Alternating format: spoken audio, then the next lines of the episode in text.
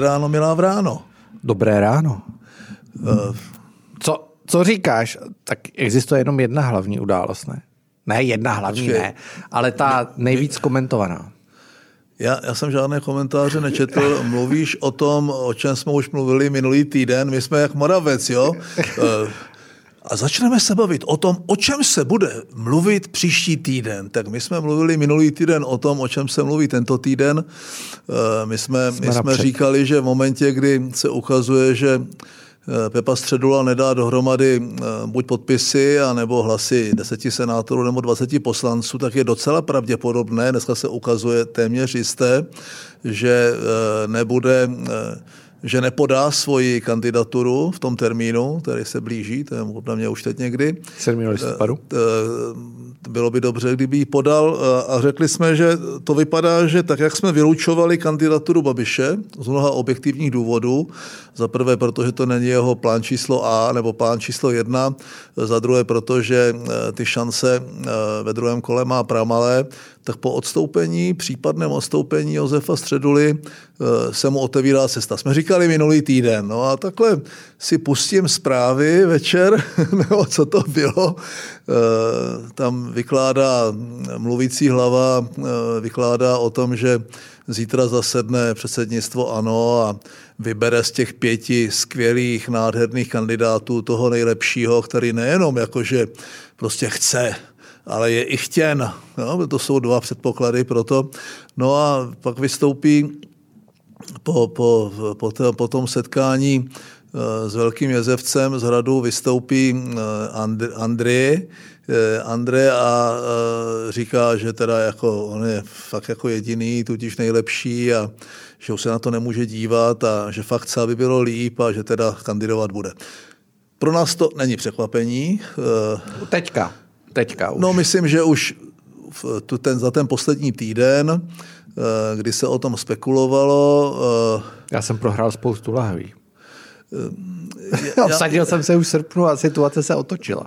No tak te, a, a teďka si řekněme, eh, jak se to bude může vyvíjet dál. Takhle, setkal se, setkal se Mlhoš s tím, s, s Babišem, eh, s Bábou, eh, udělali New Dirty Deal, jo, není jenom New Green Deal, ještě New Dirty Deal. Já si myslím, že Zeman středu obětoval, i když to byl jakoby jakoby jeho kandidát, což tak úplně nebylo. Bylo to stejné asi jako s Rusnokem centrální bance, který se choval potom nezávisle a neplnil všechno, co na očích Velkého Jezevce eh, uviděl. A eh, obětoval Pepu Středulu minimálně po té demonstraci nepovedené, eh, což ukázalo, že i ten šéf odboru nebo šéf těch super odborů je pro, tu, je pro ty lidi nespokojené s tím, co se tady děje a e, celý, celý ten e, venkov a e, na východ od Neratovic, jako v Ázii, to ti azijští voliči, Já bych ty že pro, ně, tam že pro ně i ten středula je prostě jako pražská elita, jako, že, že oni to tak úplně necejtějí. Je docela možné, že by středula měl menší šanci, než jsem původně čekal. No a teď prostě není, najednou se uvolnil prostor, protože nemůžu brát všechny ty další kandidáty jakoby z toho levého spektra eh, Vytázkovou počínaje a těmi, co tam jsou dalšími konče. Takže jsem otevřel prostor nejenom pro to první kolo, to nám vždycky připadalo, že, eh, že ve druhém kole bude určitě. Eh, spekulace, jestli z prvního nebo z druhého místa nejsou podstatné, to je teď. Co bude v lednu, nikdo netuší. Určitě nebude nějak významně líp. Jo. A e, takže se otevírají šance. Nevím, nevím jak velké. E, myslím si, že ta strategie, a v tomhle tomu on je jako docela, docela dokonalej, e, ta doživotní imunita je něco, co mu řeší strašnou spoustu problémů. Eh, tím řeší, už se na to ptají všichni, dělá to proto, že se imunitu. Eh, tam fakticky platí, že v momentě, kdyby vyhrál ty volby, eh, tak se zastavují všechna trestní řízení proti němu, i ta případná budoucí se neotevřou. Takže mu to řeší spoustu problémů, bude tomu muset věnovat, kdyby náhodou vyhrál pět roku jakési práce, to, to zvládne, myslím si, že to zvládne. má za sebou prostě natupírovanou hlavu a mluvící hlavu a ty to ano podrží, možná do příštích voleb, možná, že do předčasných voleb, to nikdo neví. No a on se postupně podle mě bude zbavovat eh, těch majetků, které jsou napojeny na Agrofert.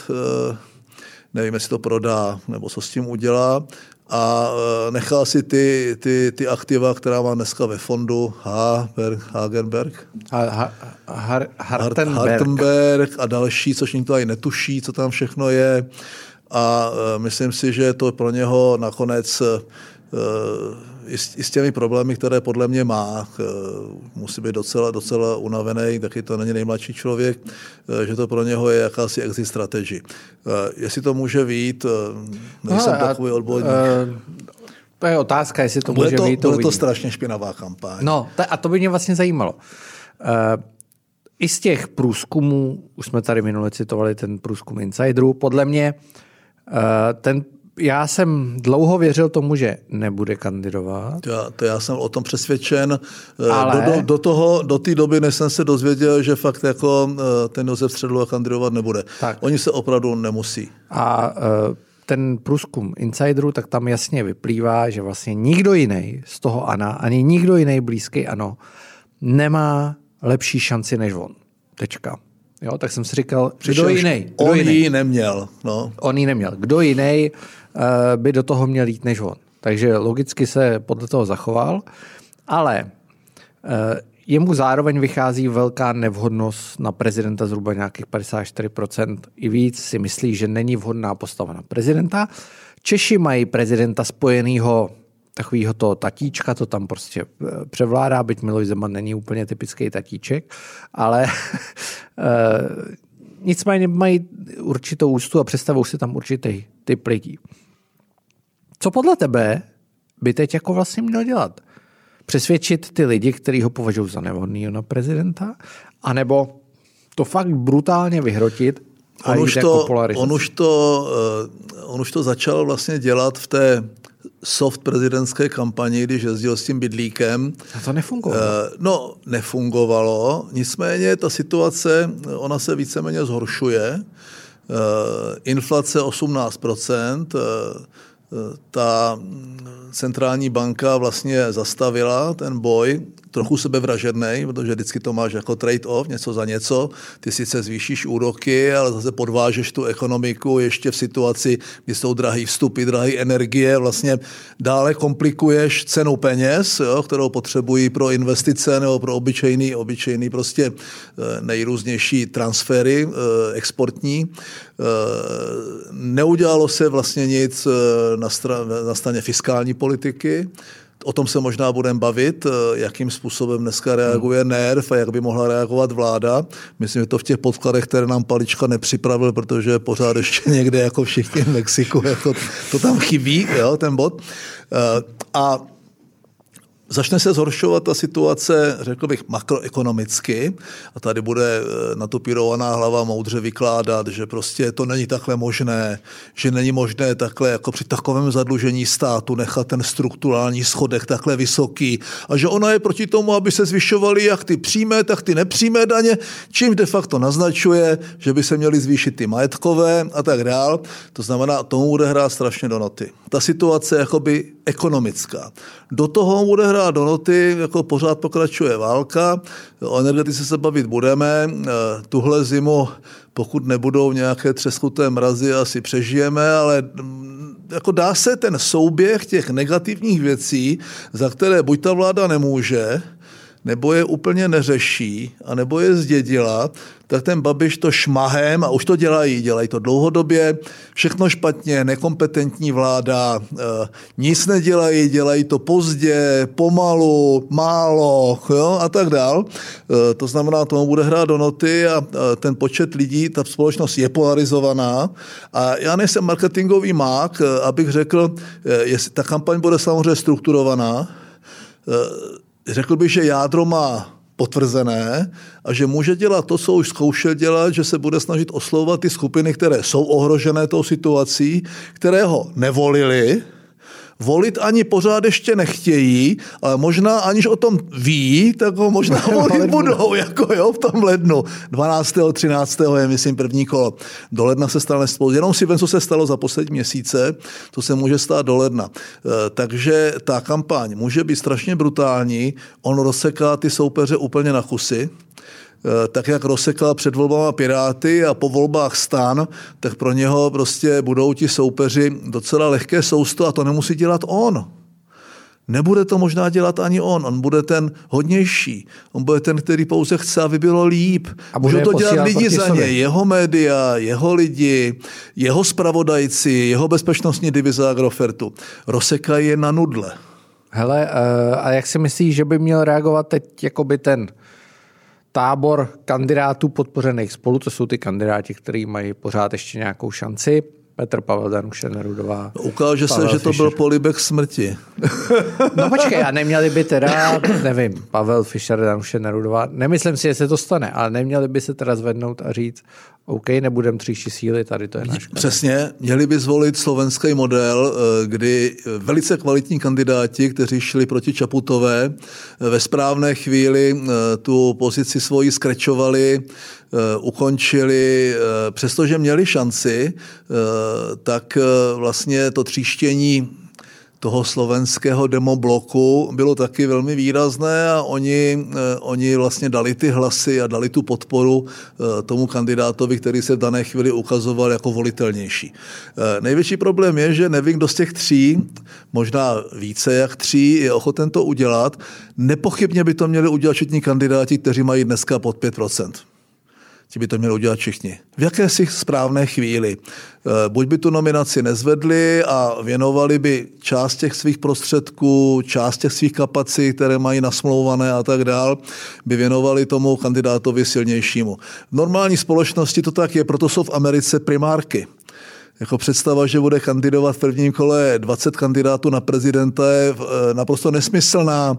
Proběhnou ty primárky těch dvou, dvou hlavních sil, já nechci říct ani stran, spíše sil nebo směru. Eh, proběhnou ty primárky, oni se semelou v brutálním, v tom vnitrostraninském souboji, brutálním, a pak dají jednoho nominanta, jednoho kandidáta.